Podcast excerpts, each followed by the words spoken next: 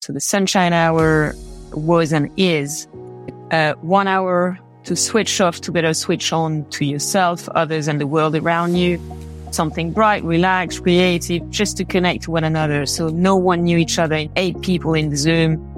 I started with my community and that was, it just got out of control. So started, I think, on the third or fourth day of the quarantine. And then I did session every day and it got to a number of like more than 500 people connecting, more than 40 countries. It was just like nuts. I had people sending me emails from anywhere saying, can I get into the next session? I've heard about your sunshine hour. I would love uh, a bit of sunshine. This week's guest is Caroline Arditti. Born and raised in Paris, she's a creative and unconventional woman of action. Her mission is to make the world more human and help people feel more alive. Building on her career in corporate communications and PR, Caroline is now founder of Sunshine Makers, an experiential agency focused on creating positive momentum in the world. Through her Sunshine Hour and Supper Club, she nurtures a growing global community of believers and doers working to make the world a more joyful place. In her book, Nous or Us in English, she shares a wealth of advice, inspirational stories, and tools and tips to learn how to build a community, foster bonds, and feel a sense of belonging one step at a time. Caroline is also embarking on her most ambitious project, hashtag the Million Creative Tribe. By collaborating with schools and marginalised communities, she aims to connect 1 million individuals to their creativity and unleash their full human potential. Caroline is a difference maker and is certainly a dose of sunshine and a refreshing antidote to the negative news feeds that bombard us with stories of the threat of AI, political polarisation, social isolation, global conflicts, and impending climate calamity. So I hope you enjoy this uplifting episode with Caroline Arditti. Caroline, welcome to the Impossible Network. Thank you, Mark, for having me. It's an absolute delight and it's a long time hiatus. So it's really good to be back on again uh, with you. So we've established what you do, let's go really deep right now and dive in and ask you, who are you as a human being? Who am I? That's a good question. I'd say I'd start by saying I'm a citizen of the world. So I'm Parisian born and raised, but more certainly the world has shaped the human I'm today. So my tribe is very much in all the different parts of the world. And I think Second one, I'd say I'm unconventional. So I like to do things differently. I like to twist things and make it fun. Mm, I'd say I'm a woman of action. So I do what I say. I do what I preach and I rather make it now and not later. And I think I find a lot of satisfaction by doing so. And maybe the last one, I should have started with this. Uh, I'm a creative person, so I put creativity in uh, almost everything I do. And I make sure to nurture my uh, creative soul and maybe a few other keywords that would describe me as a human would be hypersensitive. So that's a big one for me. Adventurous, positive, generous, passionate. Yeah, I think that's, that's pretty much it interesting description of who you are as a human being, this creative, unconventional woman of action, then does lead me to ask the next question as to who made you that creative, unconventional woman of action or what made you you? Mm. I would say a couple of different things and people. I'll start maybe with my parents and education. And I think I was lucky enough, and I'm lucky enough because they're still alive, thank God, to have very open-minded parents. So they always were and are still very supportive of my past, what I do, the decision of my life uh, journey, even if they might not understand anything that I do, but it's fine. Like they're very open to listen and yeah, they, they, they very intrigued and that surely helped me, I think, follow my dreams and not take the path that the world or conventions, um, wanted me to take. So that's the first one. Then the second one would be school. And that's, that would be unusual to me to say that today, because back in the days, like I'm, I'm very thankful today of what happened back in the days, the little Caroline and what it had brought me to the person I became today. Because what I've experienced in the past at school was not like, it was quite hardcore. Like I, I didn't belong. So I had some difficulties. So I had uh, dyslexia in the playground as I was. So I started wearing glasses maybe when I was three years old. But back in the days, like classmates were not really nice with each other. I mean, yeah.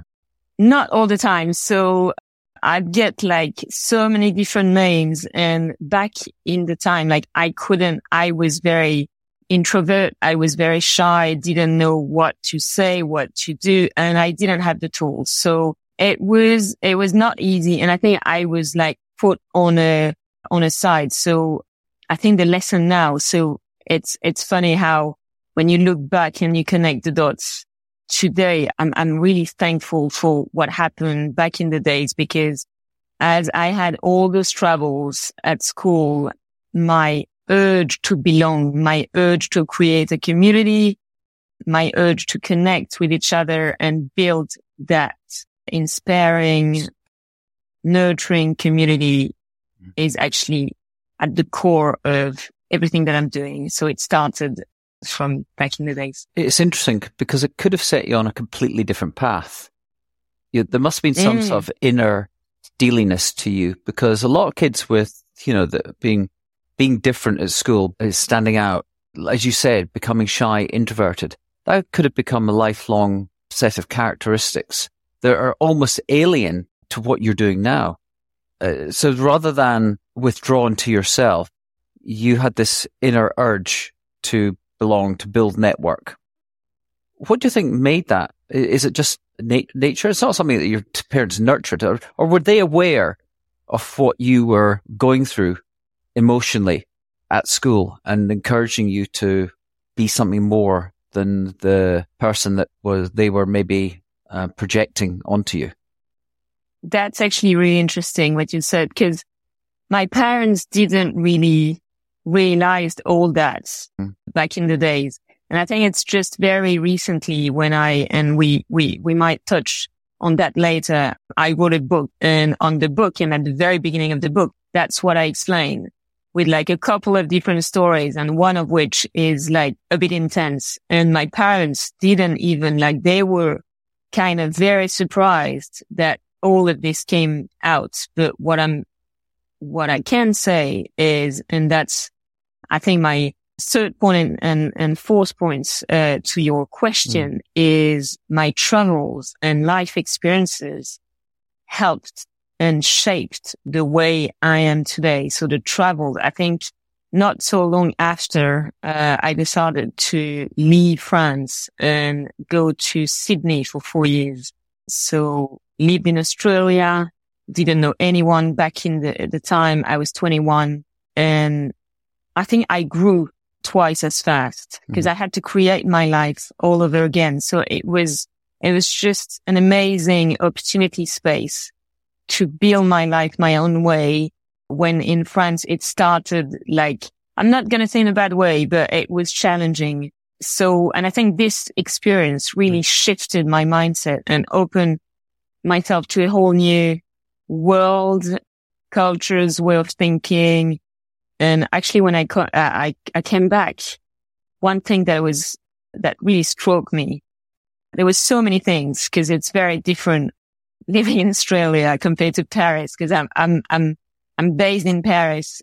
I'm here actually now in Amsterdam, but I'm based in Paris. But one thing that I, I really smiled at when I came back is, for instance, at work, like people in Australia would, would start any, any work uh, stuff talking about the opportunity space. Whereas when I came back to France, the, the starting point was the problem hmm. or the issue to try and solve. So when you're talking about opportunity or the issue or problem to solve, this is not the same starting point. So that's, that, that was quite interesting. And I think, yeah. Can I go back? I just, cause you jumped into going to Sydney I, I just want to clarify. You went as a, a young girl at school going through what many would describe as trauma, having people objectifying you as something different, feeling an outsider, being an introvert. At what point did you, if you have any defining memory of when you started to, your worldview emerge that you were more than the way that people were projecting on you? When did that characterization change? When did you become more, let's say, outward looking confident? Did you build a, a friend network to sort of evolve into the human that you are now? What was that pivot? Because it must have been a point at school, I'm assuming, where something started to change in you. And what was the influence? What triggered that? I think it started when I went to business school. So it was still in Paris. Yes, you're right. So I did a three years business school in Paris. And that's when I started and I had the urge to start a community. And at that time, it started with, I was doing lots of sports. So I was golfing and that took like a pretty uh, big amount of my time. So I decided to create a sports association, golf association. And that's when started to build something around people. And then I would, I had the desire to connect students to people that were, that did the school before and that had this experience, uh, the work experience, the business experience, and to have like some workshops and events. And that's when I all started. And I think, I think really what helped me was to get away and build that, like I'd say second life away from home. Mm-hmm. And that was Sydney. So you've come a long way, Caroline, since that early urge a, a university to, to, to build community and you, you went into a career in communications and PR with that sort of that desire and that inner sense, this urge to do something around community and what took you down a slightly different path because PR isn't a natural sort of path to go when you've got a desire to build networks and community and have impact. Well, certainly not the type of impact I think you were maybe considering. So yes, that's right. I've, so I've worked for 15 years in the PR communication and events industry and loved it. And I think I, I, I started by doing, and that was like always there doing events. So kind of experiences before it was, and for years it was for uh, major uh, brands that we all know. And then I shifted and it was a couple of years ago and it all started because of something that we all know as the coronavirus. Ah, the COVID, yeah. Had okay.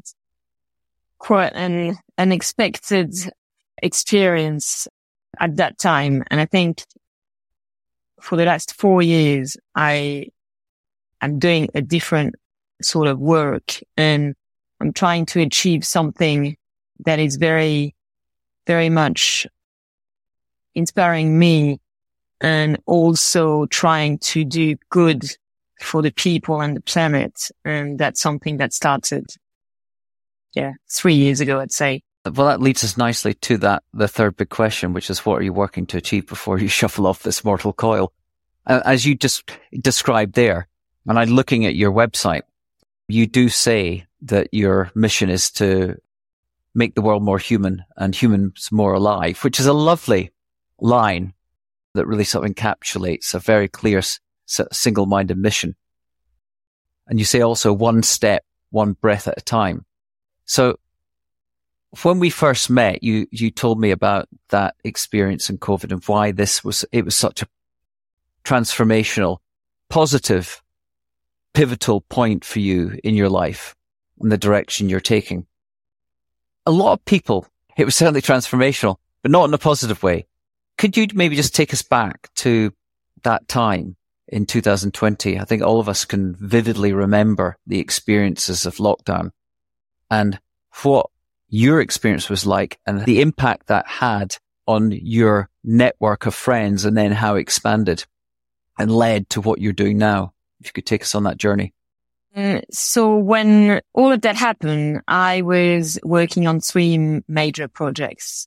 the three major projects just got on hold and it was very unexpected. So I was quarantined at home in Paris in a, a small apartment, uh, no outside balcony. And it was pretty hardcore in Paris. But the fact is I was feeling great and I had a lot of ideas and a lot of energy and I was surely very connected to the world. So why is that? Because I think for the past 25 years, I've nurtured my community in a very conscious way. And I knew how to, I knew how to belong. I knew how to connect. And I think the momentum was still there when everyone was quarantined. So what I did was straight away, I kept reaching out because this is how I am. And very quickly, I understood that I had to offer people that energy and that creativity that I had inside to help people get better or actually just cruise on that time when everyone was quite like, yeah, it was quite brutal. So I just thought, what are the things? What are my superpowers that I can reach out to people. And that's when I started the sunshine hour. So the sunshine hour was and is because it's still running, uh, one hour to switch off to better switch on to yourself, others and the world around you. It was something bright, relaxed, creative, just to connect to one another. So no one knew each other in the Zoom session. So it was Zoom session, eight people in the Zoom I started with my community, wouldn't make any difference between clients, friends, or whatever. I would just make a difference between French people, I mean, uh, French and English. So I would do like English and fr- French version. And that was, it just out, got out of control. So started, I think on the third or fourth day of the quarantine. So very early for during the first quarantine. And then I did session every day the first quarantine and it got to a number of, I don't know, I had almost like more than 500 people connecting, uh, more than 40 countries. Wow. It was just like nuts. But the beauty was. And you knew all these people across 40 countries? I didn't know all the people. And that's the beauty about it because I started with the people I, I, I knew. And then after the word of mouth was so crazy that I had people sending me emails from anywhere saying, can I get into the next session? I've heard about your sunshine hour. I would need, I would love uh, a bit of sunshine. That's what they said at the, at the back in the time. But at the end, so that was, that was unexpected because so I had so much fun, like facilitating all those sunshine hours. And, and at the end, not only was that, was I witnessing people doing business with each other, people becoming friends, connecting, growing, starting some conversation and put those, themselves into action mode.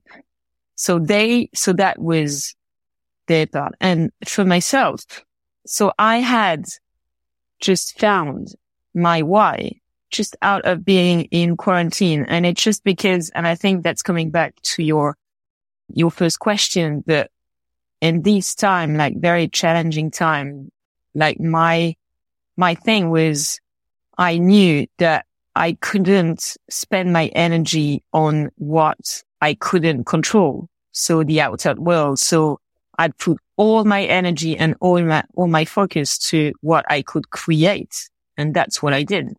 I've got a question. In, in terms of just how that hour manifested, did you have an idea at the beginning how you would bring together these random people and what the conversation would be? Did you have a, a topic?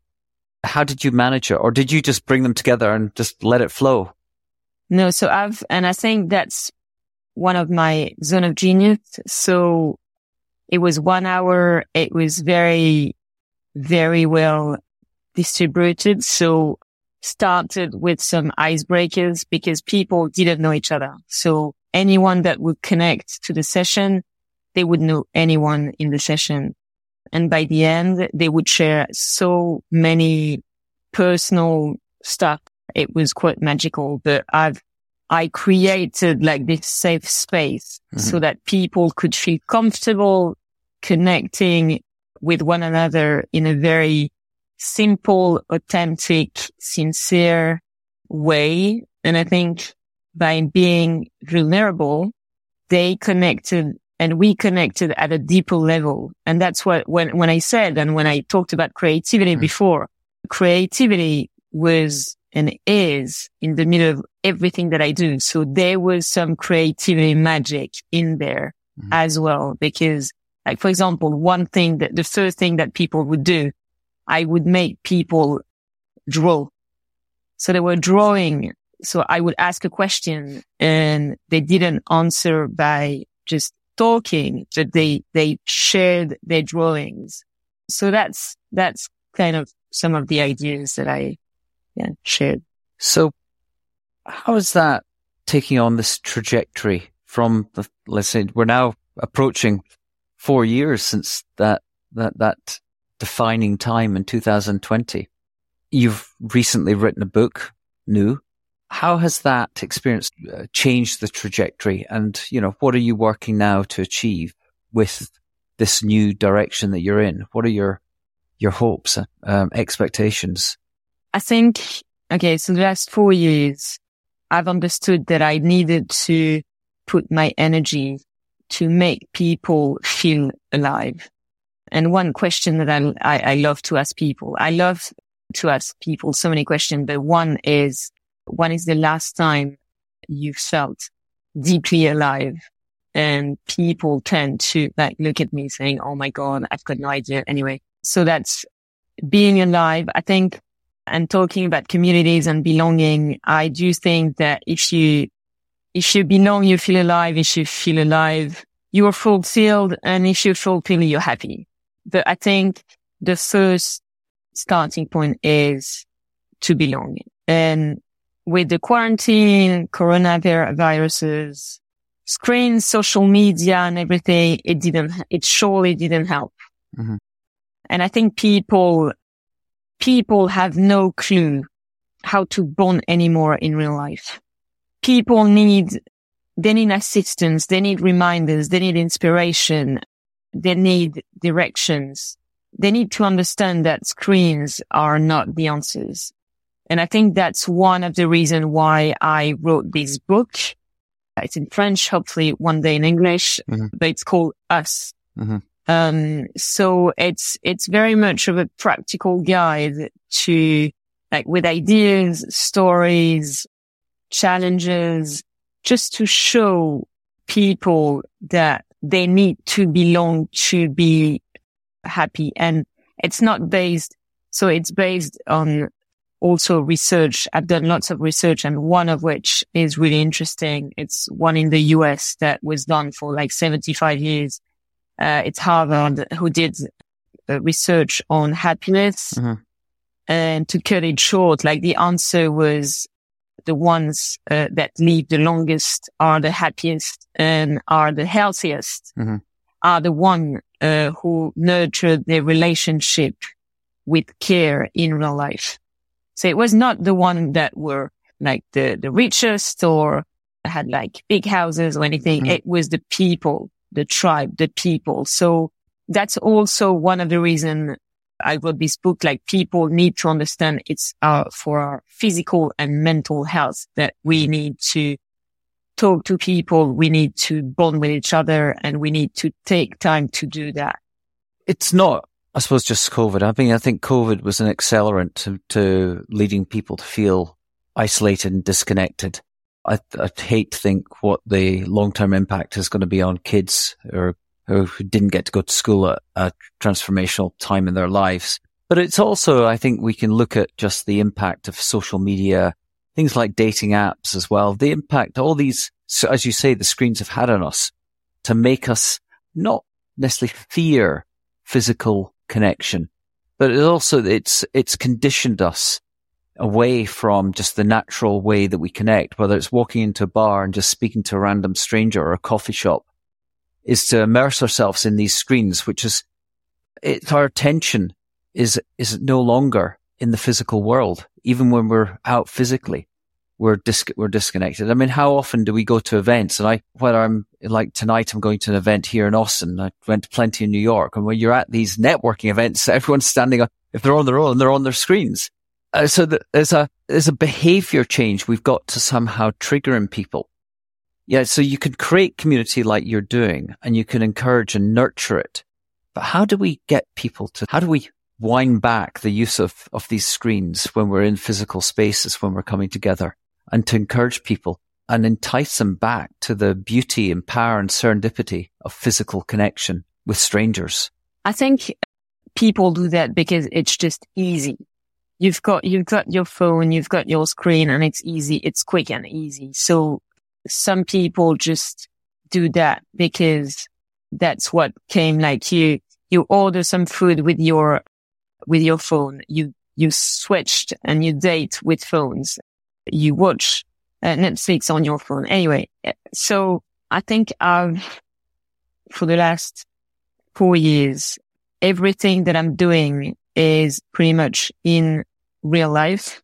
So when I say make the more, the world more human and the human more live, how I do that, it's by doing human experiences in real life and make people connect at a different level or frequency. So it's, it's the energy and the time you put into going back to simple acts of uh, kindness, simple ways of connecting with each other. I've got lots of rituals. So what, what I do for work now, and, and it's bizarre to say for work because I just feel it's just, I do it for life, the creativity. So I, I'm a creative coach. So I'm enabling uh, people to connect to, to reconnect to their creative power. So that's one. I'm a Wim Hof instructor. So that's the second one. So it's also human experiences. And that's, we might touch base yeah. on that after, but it's, it's, it's fascinating because it's just like a natural way of reconnecting to yourself and the nature around doing lots of icebreakers without ice. Yeah. Just now I say with or without ice? No, without, I started without ice mm-hmm. and that's just to try make teams, uh, again, like bond, um, and make connection, like closer connection and talk their truth because we forgot about this. And I think the last one is I've got a supper club in Paris amongst all my other rituals, mm. but I've got a supper club and the supper club is also a way. So it's not thousands of people.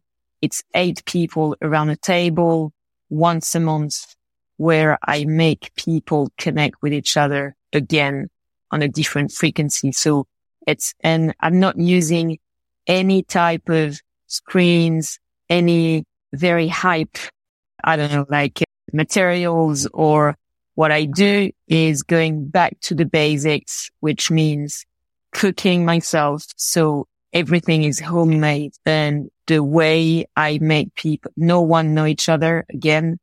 Um, and they leave the supper club saying, I haven't had this type of connection with strangers for such a long time. Wow. So yeah, I think what we need to nurture going forward is going back to simple acts of being together, mm-hmm. being with oneself and being together with the world. Your book clearly is a way to scale your impact by inspiring other people to take up your mantle, to follow your manifesto. And I should just read your manifesto because I really like it. So for people that don't go to your website, it's uh, a community of believers and doers. We are a gang of thinkers and makers for a brighter future. We like to shake our community and do things differently. We spotlight and support positive impact initiatives. We shape collective innovation and creativity.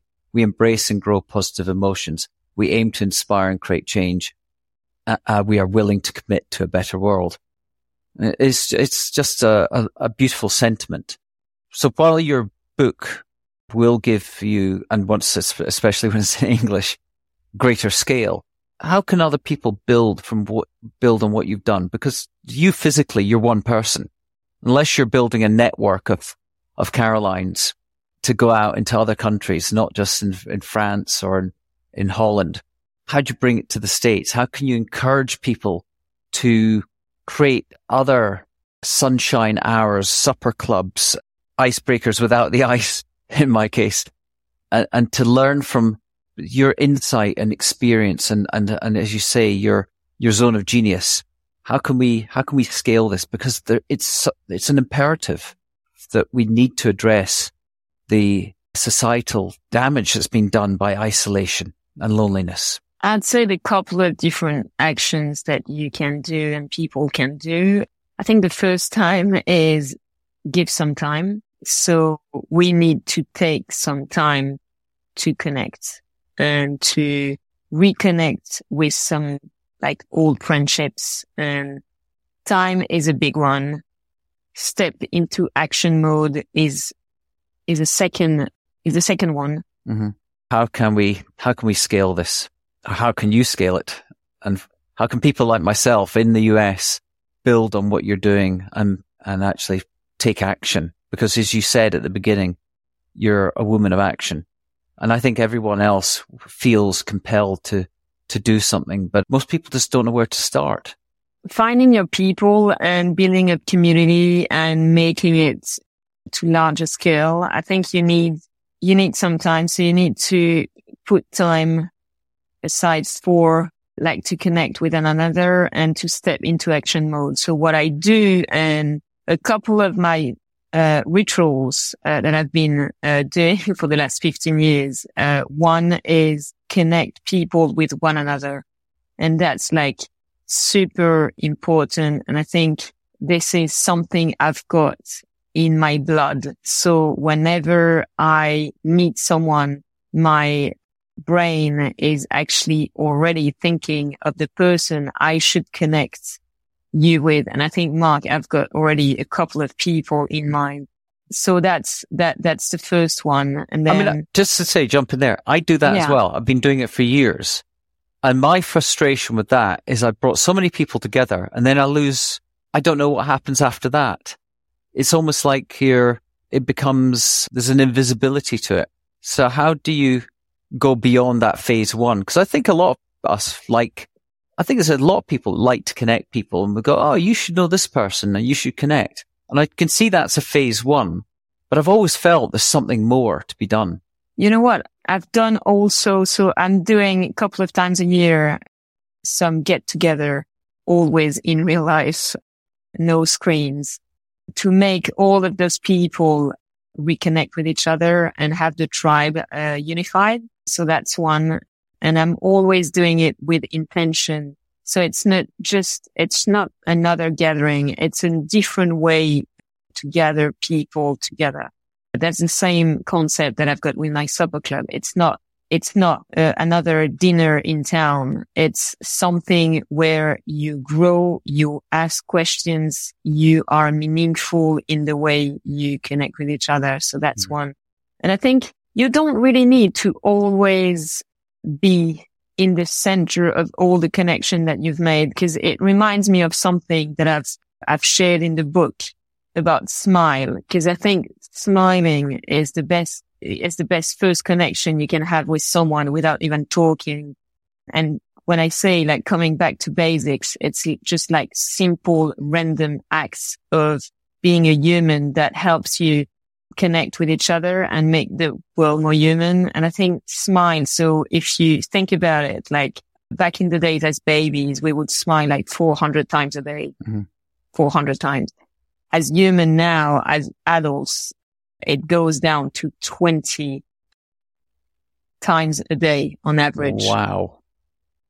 Uh, That's incredible so data but the last number is, is one of which that I'm, I'm sharing with the world always is if you smile to one person one once, it impacts 500 smiles in a day on a row.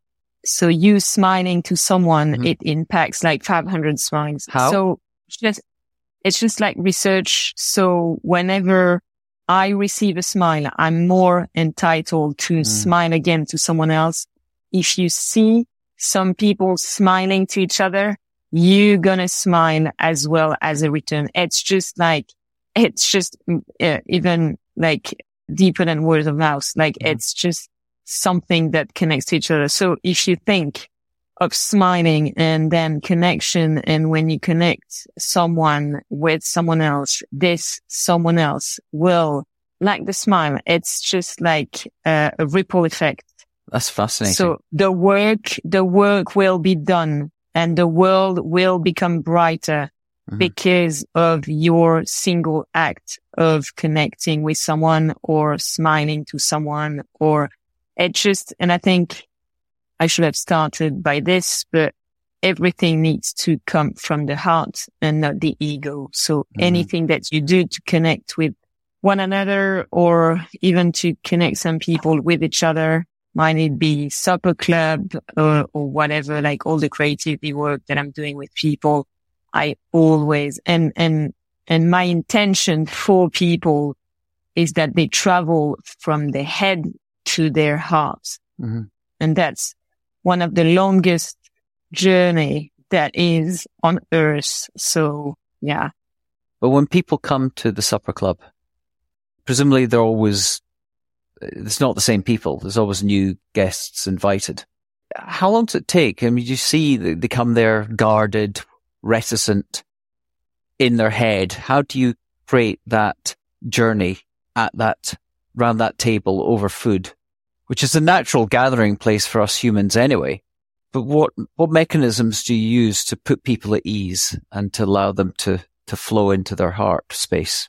So I've got, this is my special kind of magic that mm. I, I, I use the same ingredients there and in all of my workshops that I do. None of the things are, everything is out of the box. So I make sure. So first I just set my intention and I share my intention. That's not a traditional dinner party. It's a place where you're going to share and you're going to be you. And that's like the rules. I set the rules if there are any and that anything that happens there is might be like very, some things may, maybe very personal, but it's, it's just a safe space. So I create the space with intention, love and care and very quickly. So at the very, very beginning of when they enter, so it's in my place. So hmm. it's, it's just like the couple of different details that makes the, the, the gathering uh, special because it's in my place. I do the food myself and I ask people, I'm not going to give you all my secrets, No, no, but no, I'm just no, gonna of share it course. to you. Yeah. I'm just going to share it with you because if people want to experience the, the supper club in Paris, they're welcome to Mhm. join in the table, but I, I ask people to come with something and that's not, that's not a bottle of wine. It's something else. And the first thing I ask them to do before introducing to each other is I'm again, they've, they've got like piece of papers and pen and we do something creative to, Mm. to share what their personal story is, because that's another question I love to ask. What's your personal story? Mhm. So I'm not asking like that because it's a bit brutal when you come in. Hmm. The people that uh, come to the supper club, do they apply or do you do you select them from your network? So it's a mix of both, but now I've got a page on web- my website. So people do apply Hmm. and I ask a few questions. And again, uh, on the website, as you apply, you know where you're gonna end up. Like Mhm. it's, it's obvious from my storytelling. And if people don't feel comfortable, they don't, they don't join in. And there are a couple of questions Mm. that I ask. And one of which is, what are you going to bring to the table? And with this, I'm, I'm not meaning again, bottle of Yeah. wine or anything. It's just, what is your special sparks that you're going to bring to the mm-hmm. table? It sounds to me like there's a an aspect of your you're inviting people to not expose, but to show their vulnerability, to open themselves, to, to show a part of their character, their life, their story in a place, a safe space that they probably wouldn't otherwise with, in the comfort of strangers. It must be quite a cathartic experience for a lot of people. You must see a transformation in terms of when they walk in to when they walk out, which must be very, but one empowering for you, but also so gratifying to see that. Yeah. So it's, it's, so in three hours time or four hours time, it's just a big shift from the minute they got in to when they leave. And I think I've managed to create this space and to let this magic happen because and again, if it's when I'm connecting, connecting the dots looking backwards, I felt really vulnerable and I didn't want to share my tears. And I thought it was, I couldn't do that for so many years. And I thought that was not what I should be showing to people. So I would make myself like be very like showing strong and, and being the strong woman and, and and with times, I understood that my vulnerability is my biggest strength to mm. connect with each other. And when I understood that, it, it just like, it was a big shift in the way I interact with people. I make bond with people and that's how I can create some safe space because I'm hypersensitive. So I know what like I know in advance some of the things that will happen and how I need to deal with that. So I know the space is very safe because if it's safe for me, it's safe for others for sure. Can you talk to us about your book and explain what it, I mean, you said it's Nous us. Is it a guidebook? Is it a manual? But maybe just um, set some expectations of people that either can read French or to, to look out and put their names down for when it's out in English, what to expect. Yeah, it's a, it's a practical guide. So it's, you've got like different sections, but what I wanted to share with the world is just like practical tips, ideas, stories to step into action mode, to find your people, build your tribe, feel inspired, reach out to people and how to feel alive with the people, with your tribe. So it's coming from, it's coming from also my own story on top of research, of course, but my own mm-hmm. story from being a shy introvert kept out of the tribe to being now inspiring communities, talking speaker on different events about community. So I interviewed 17 people telling about the stories. And I also tell a few of my stories because what, what inspired me to do this book is when I set up my company. So when I shift four years ago, I had two, two things that came up from people. The one was, Oh, Carol, yeah, that's going to be really easy for you because you know everyone mm-hmm. and you've got ideas all the time. And I'm like, after hearing um, this for like so long, I'm like, this is not easy you don't know where I'm coming from.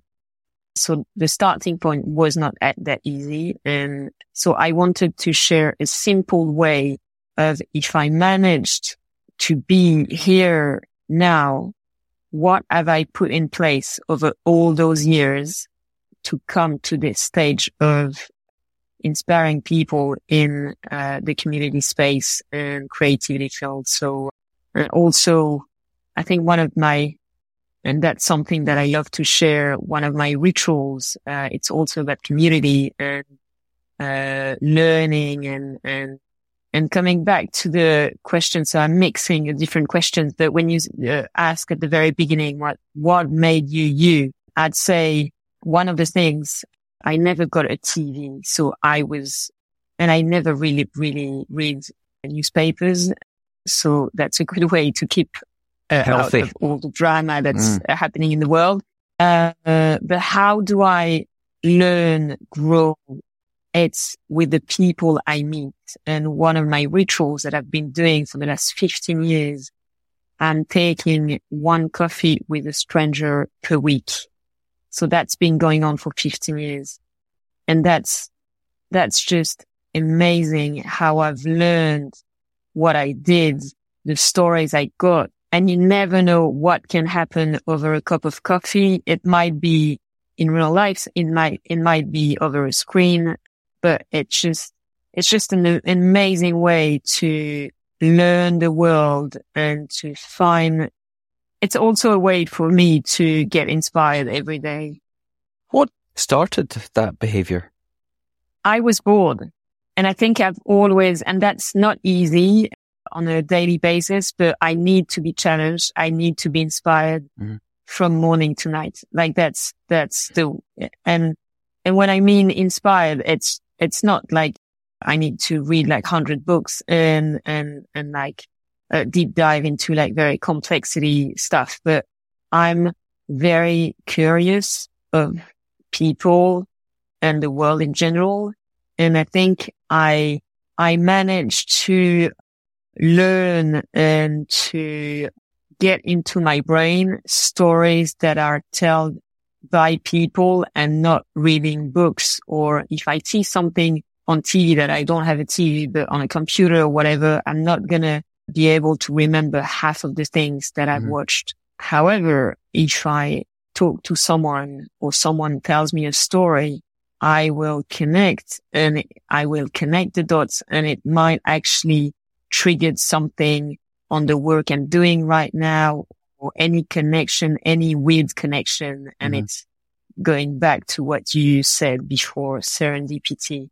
Yeah, it must be fascinating uh, to have gone even before you set up your the sunshine hour to have gone through that habitual behavior of meeting someone new every week takes a, a, a degree of courage because a lot of people stepping outside your comfort zone and feeling comfortable with ambiguity and uncertainty.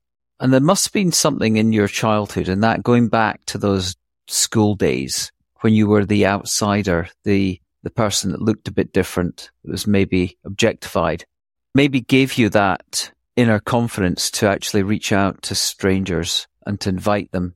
Um, cause I, I know people have done what you're describing for a period of time and use it for social media and that type of thing. But 15 years, that's a long time. You must have encountered some fascinating life affirming stories in that period and led you to put in place the building blocks of what you're doing now. So I suppose that's my question in my sort of convoluted way. Do you think you could, you would be doing what you're doing now if you hadn't gone through that process of the 15 years of coffee conversations? I think it surely helped in a way. And very unconsciously, I was planting seeds. Yeah. But again, it's when you look back and you connect the dots that it all makes sense. And it's not going to make sense. Whatever you do, actually, sometimes it's not making sense, but just, just continue planting seeds. And over time, you know, you, you're going to know why you did that. And I think why it works for me and why it's still inspiring me and I'm still doing it 15 years later it's just because I'm doing it in a place of love and not to show off on social media because what I do is very basically I reach out. Nothing is put on social media except when I've got like stories, unexpected stuff that is happening. And I do make people, I've got one ritual that I do on my coffee rituals. So I ask one question is actually the same all the time and sometimes I, I take photos and I've got stories like I, I let to be to do some projects just out of the coffee and the people I met. And I, I, I shared quite a few stories in my book, one of which is, and it happened not so long ago, like 2018, met a girl that was quite fascinating. And she was doing like, uh, she had a company doing biscuits and she was like putting messages on biscuits and I organized that was back in the time when I was working at a chocolate show and I organized with her. Uh, and that was just out of random conversation, like really random conversations. I said, I want to do something big with you at the chocolate show. And she said, Oh, what's your idea? And I'm like, I want to organize a, a live love proposal, like a, a, a proper proposal from a couple that like someone who's, who wants to get married. And she's like, how am I going to do that? I said, I said, well, you've got the community. Like she, she's got like this massive community online. People love her biscuits and everything. And they, they actually, they, they were using the biscuits to share like, like big news, like life news. And we ended up doing that proposal, signing that couple. It went live mm. on TV, social media. And I think out of the, the seven years I worked at this chocolate company, it's the first year I actually cried during the whole thing. So, and just this was, we met for coffee at 9 a.m. a Tuesday morning. So anything wow. is possible when you connect with one being again in a place of heart and not expecting anything. That's beautiful. I love it. It's funny how the thing that you keep coming back to throughout the conversation is you can't connect the dots. You only connect the dots looking back. And that's something that Steve Jobs said in his great commencement address. You can't connect the dots looking forward. You're connecting dots now, funnily, in a way, with what you're doing. You're creating a network of dots and the impact. I think this ripple effect you're having on people is going to be fascinating to look at looking back in, in 10 or 15 years, what the impact of this community network building is going to have on people's lives, on communities and society. Particularly why I think it is so important. Aside from, I've talked about the impact of social media, the pandemic of loneliness, we're also facing, there's also the political, the polarization that's happening in society with politics. But we've got the, the huge opportunity, upside opportunity of AI, but also the, the impact it's going to have on our humanity. And I think the only thing that can protect us humans from, as we get to general artificial intelligence is our ability to connect with other people as humans and what can emerge when we come together as human beings, not isolated. So our, if we think about what's the moat that's going to protect us from the existential threat of AI, it is our common humanity. And I think what you're doing is putting in place the mechanisms and the, the, the, I suppose the, the habit forming behaviors that we need to recapture because we've lost them. So I think that it is a, I, although, you know, it's amazing what you're doing. I think there's something even bigger there that people need to be inspired by and, and need to embrace if we are going to actually sort of protect ourselves as, as a species going forward. Now, there's a couple of things you've said.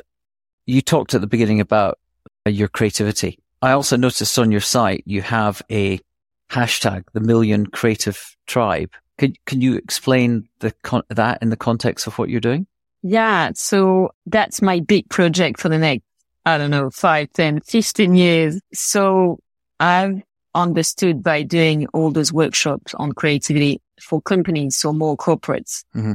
that there are so many limiting beliefs around creativity. One being, I'm not creative and I'm never going to be creative.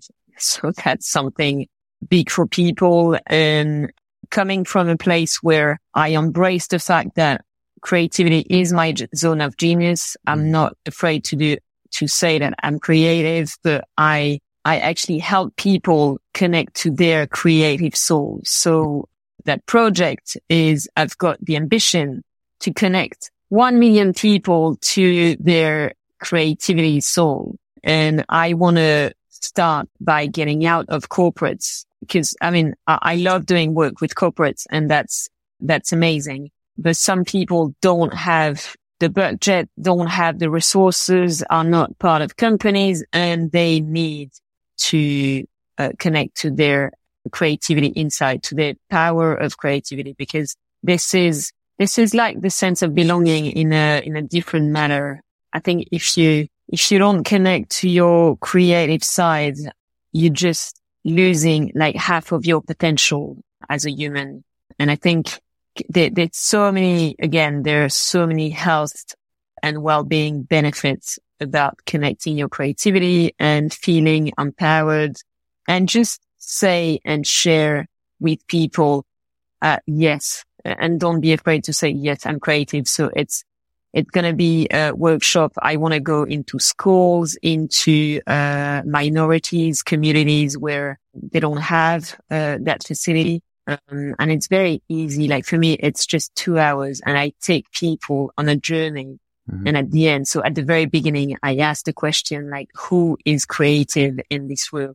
And people that start blushing, like it's just like, it, it, it's just like the, the worst question I could ask people. And then at the end, you should see, I actually should, uh, should film it. Like film. Yeah. yeah because I asked the exact same question and people are even their, their posture and you mm. like, and they, I see smiles and, and even people like rising hands saying, can I share a story? I'm like, oh my God, like th- there is a before and after. And that's just, I want to bring that to anywhere I'm happy to travel. Like this is, this is how I, I know that's going to help people connect with each other as well. And there is an urgency to that. I mean, we, I think that makes me think back to the great TED talk by Sir Ken Robinson.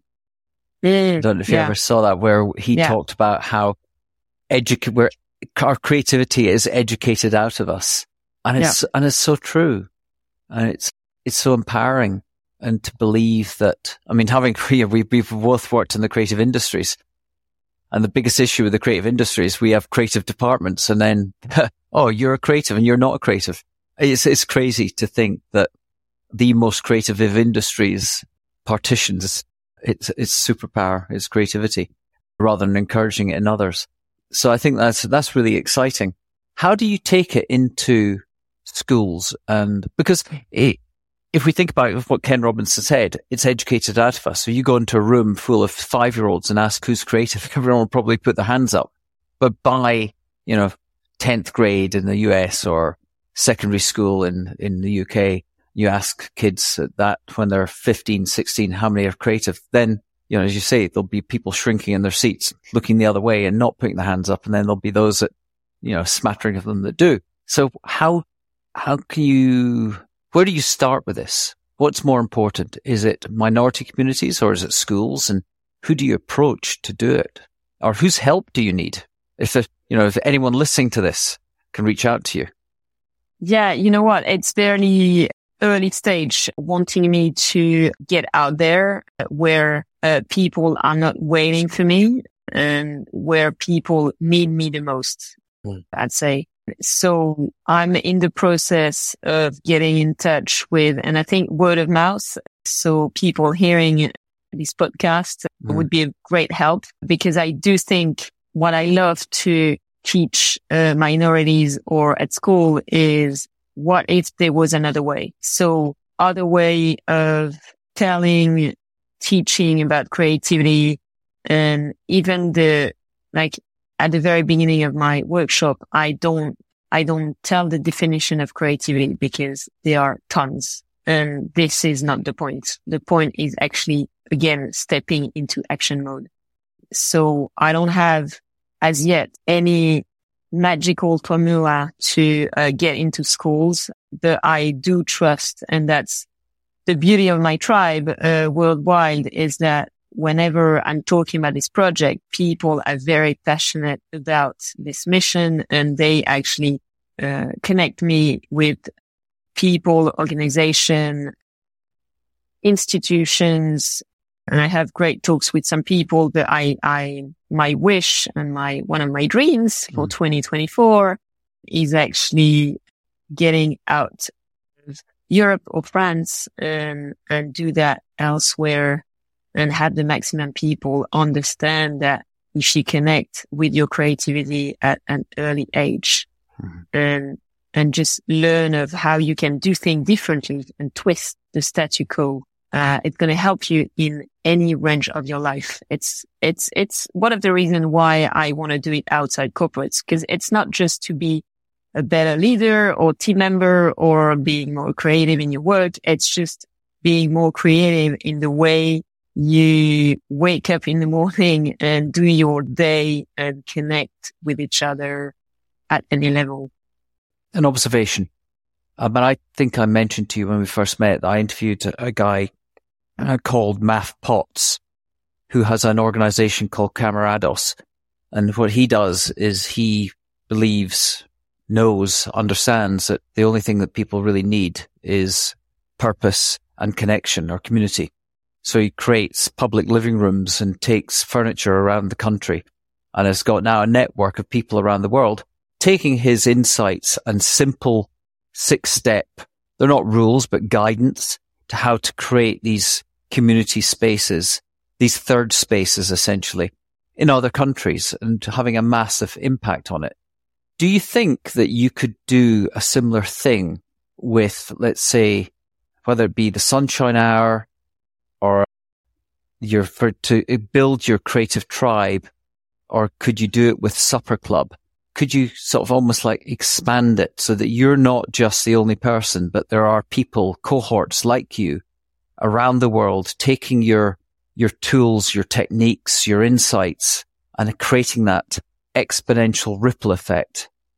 That, that is on my to wish list, to do list or whatever we call it. So I've come to understand that I've got like this kind of playbook in my head of how I do things and, and the winning formula of my workshop and that I could easily coach people with like some guidelines and do and don't mm-hmm. and be ready to actually embrace and empower creativity, connection, purpose, and all of those, the Supper Club as well and to actually find some people in different countries and to be leaders in their mm. uh, own city. But I do think even if we've got people embracing that position in a couple of different cities, we need a couple of time a year to have like this big get together with yeah. all those people to create the momentum. Absolutely. I mean, I could see it you know, just as you're talking, you've got these component pieces. And if you have a, I don't know if you have a, a platform like a Mighty Networks or a Circle or one of these ones that everyone's a part of. You have your community leaders in different countries. There are, there are mini Carolines that are leaders in those countries running supper clubs, running creative coaching sessions with schools, marginalized communities, running virtual sunshine hours doing their coffee meetups and everyone that they're then encountering gets invited to the network. Clearly there's an opportunity for some revenue generation for you in the, that network. And then you have your annual or biannual get together on some island or wherever. but I could see it. I could see how it could, it can scale.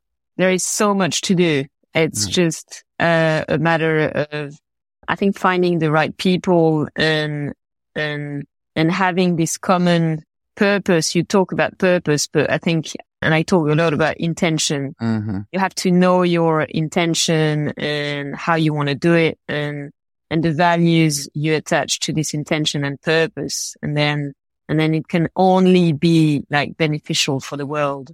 No, for sure. You, you've said, uh, that you find comfort in the discomfort. Where does that come from? So that comes from, and I think I've, I've mastered this the last two years as I got myself into ice bathing, which was not really where I thought I would end up because I was the one being always cold within the tribe. So coming from like a fear of cold and everything and then found myself interested about the Wim Hof world so for the ones who Wim Hof, you have no idea. He's this man from the Netherlands who created this 100% natural methods uh, around breathing and ice bathing to feel stronger, healthier and happier to get it short.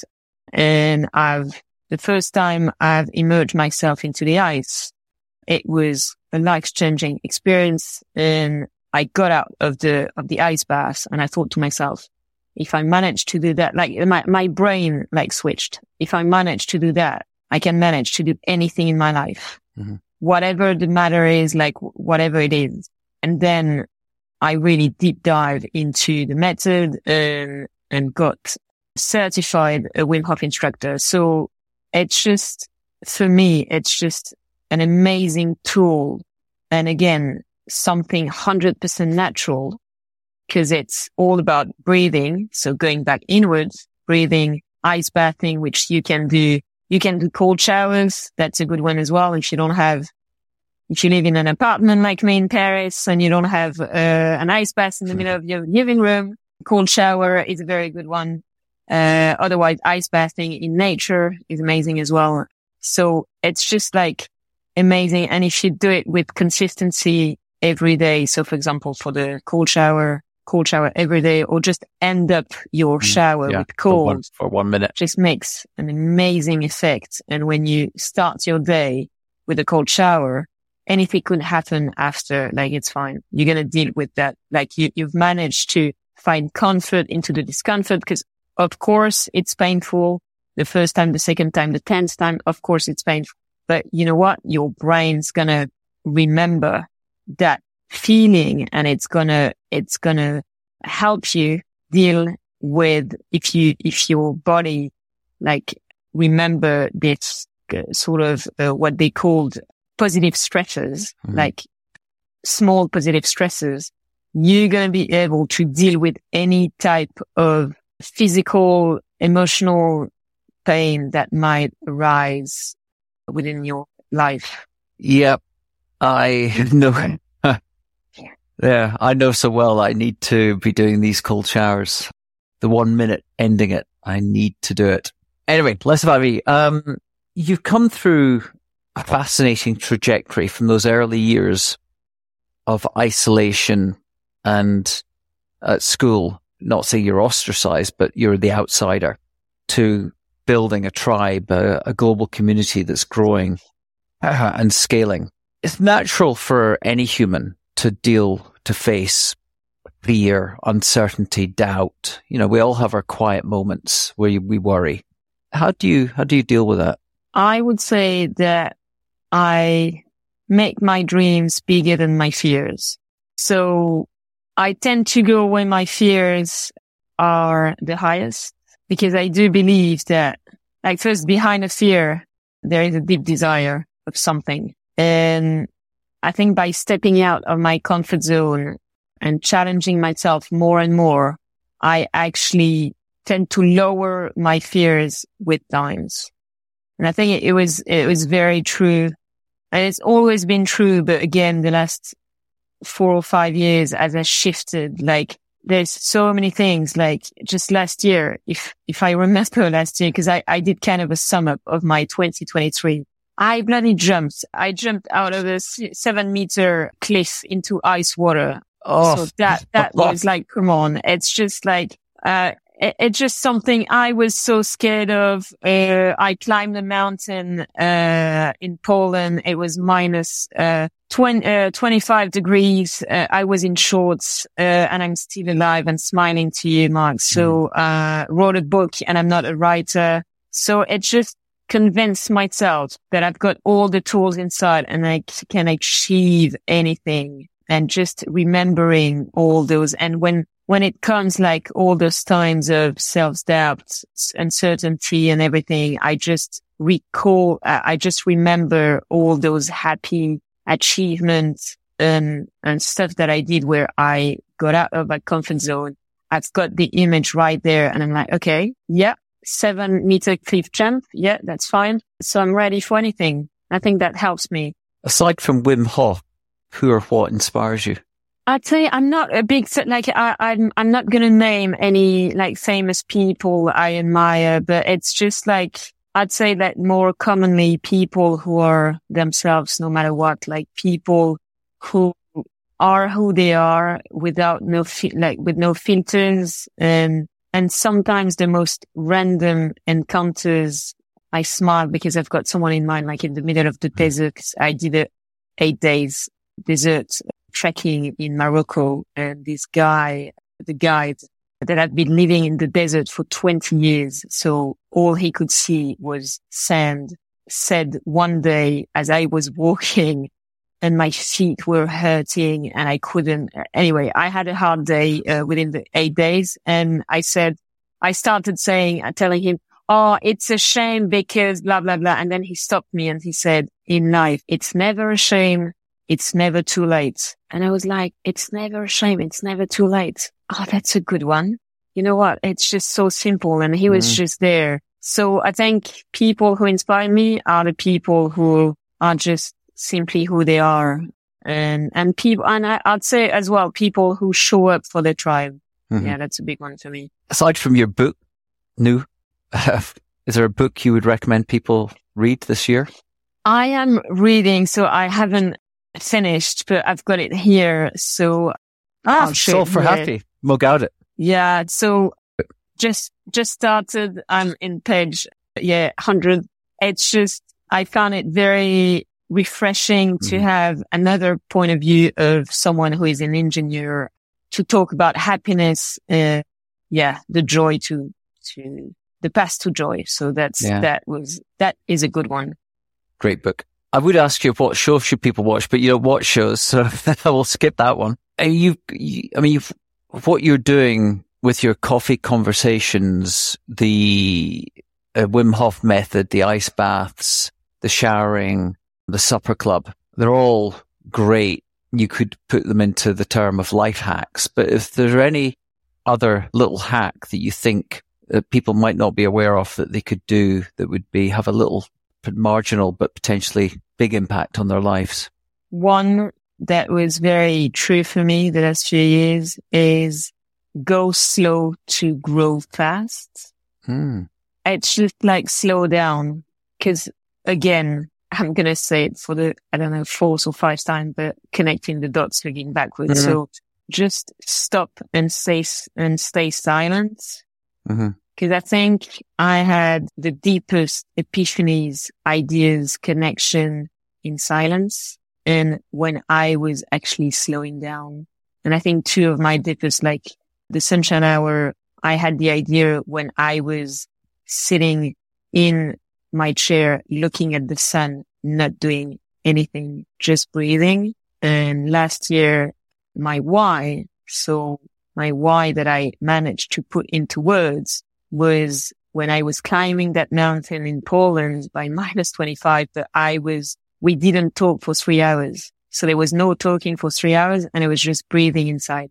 Mhm. So that was all in silence. And it was like, yeah, uh, I'd, I'd sum up by go slow to grow fast because that's, that was a big one for me. And then another one would be uh, morning pages. Journaling. So yeah, journaling. And you know what? Uh, the minute you get out of bed and what helped me, because now I'm doing morning pages, but before, and I, I kind of mix, uh, both. But for some people, the blank page is like quite like intense and stressful and people have no idea and they, they kind of get stressed saying, I've got no idea what to write. Like, what do you want me to write? So there is this amazing tool called the five minute journal. I don't know if you've heard of it. Yeah. It's, it's amazing. And it's, I've had a couple of different versions of this one. So it's for the people that struggle with a blank page. So just one page, two minutes when you get up, two minutes when you go to bed, and you just write down like three things you're grateful for, your Mhm. intention for the day and how your day would be a wonderful day. And at the end, you reflect on your day. And that's great questions, very simple. And it really helps me. Yeah. Going forward. So that's, that's a good one. And, and the last one, and that's for you, Mark. I'm just Mhm. going to repeat cold shower because you know what? I'm going to add a number. I'm going to add a number. If you do a cold shower, it raises your dopamine levels by 250%. Yes, that's mm. right. Okay. Dopamine level 250%. So tomorrow you're going to have to have your cold shower. Sorry. Yeah. Can you, can you just, sorry, but not sorry. can, can you do it gradually? Can you turn it down, down, down so you acclimatize or do you have to do it all in one go? You know what? The second part of my why is one step and one breath at a time. So it's only with small steps. So you start small and then you pick up. So Mhm. tomorrow morning, you're just going to do your warm shower. And at the end, you're going to do, I started. So I'm a Wim Hof instructor. I started three years ago with five seconds of cold water at the end of my warm shower. Mhm. And now I can stand like I, I can, I can take like cold showers for like a few minutes and do ice baths and everything. Mm. So start small and then. I think that the, the issue I've got is a trauma. You know, I, I was, at, I went to, for a, a little bit of time at school, I went to boarding school. I wasn't exactly the most well behaved kid. I won't get into some of the stories, but you know, my punishment amongst other things was being made to go out in the wilds of Scotland and the Perthshire countryside and run in my kilt and a little singlet in the snow round the cross country course at, at six in the morning and then come in and have to stand in a cold shower while the prefects would watch. It's not, it's, it's in no way improves your dopamine level at all. I can tell you that. So I've got this legacy trauma from, from teenage years that I've got to overcome, but that's my, that's my challenge. Anyway, I'm going to wrap up. So you're, you, you describe yourself again as you're clearly a creative woman of action and unconventional, unconventional maybe in your methods. So, you know, it's totally inspiring to see what you're doing and anything that I can do and use our networks to help you and connect you and scale this. We're, we're open to it, which then leads us to uh, reciprocate and ask you, well, through our, I have this belief in the power of random collisions of connecting other guests and stuff. And I'll certainly do that with you. So yeah, if you're open to that, we'll, we'll start doing that and look for, explore ways, always looking for ways to collaborate with guests that are doing important, impactful work in the world, particularly when they use the word action takers, because, you know, I think we've, I've said this on previous interviews and podcast, um, uh, episodes. We've got enough think tanks. We need action takers. We need to create an action engine of people, uh, connected together across the world who are all united in the same belief that, uh, small little bits of action will have an exponential effect on communities and people as we re- rediscover our humanity. So yeah, hopefully will, this will not be the last time we speak. So the final, final question is, who do we interview next? Okay. I've got this person you need to meet and interview and he's called Edward Molkenboer. He's, yeah, he's a great man of community and a man of action too. And he values community like no others. So he was, he was my stranger coffee two weeks ago. And you know what? He's been working in the advertising world for 20 years. So we've got stuff in common. Mm-hmm. He had his own agency and he stopped everything for one mission to pour coffee in elderly homes. And he started yeah. doing that and collecting amazing stories by asking those people what can I learn from you? He wrote Brilliant. a book. He was on TV and I'm not going to say more because he's got like some amazing project you're going to be passionate about. So you need to reach out for sure. Okay. Yeah. Definitely want to talk. That's fascinating. That intersects with some other sort of work I'm doing aside from the podcast. So that'd be fascinating. Okay. Well, Caroline, thank you. I really appreciate your time. Um, inspired by the work you're doing challenged by the, the, well, the challenge that I face of uh, taking cold showers. I'll report back on how that goes. We'll see if my dopamine spikes. I'll have to get some monitor for that one. And yeah, look forward to following up on what you're doing. And uh, yeah, all power to you. Thank you, Mark, for this conversation. That was very inspiring. Thank you. Okay. Okay, that's all for now, folks. Now, here's my ask of you. Please follow this podcast on Apple or Spotify or whatever player you use also, please subscribe to our Random Collisions newsletter. We really are working to build a global community of action takers, action engines of people that really care about the problems that need solving. Thank you very much, and see you next time.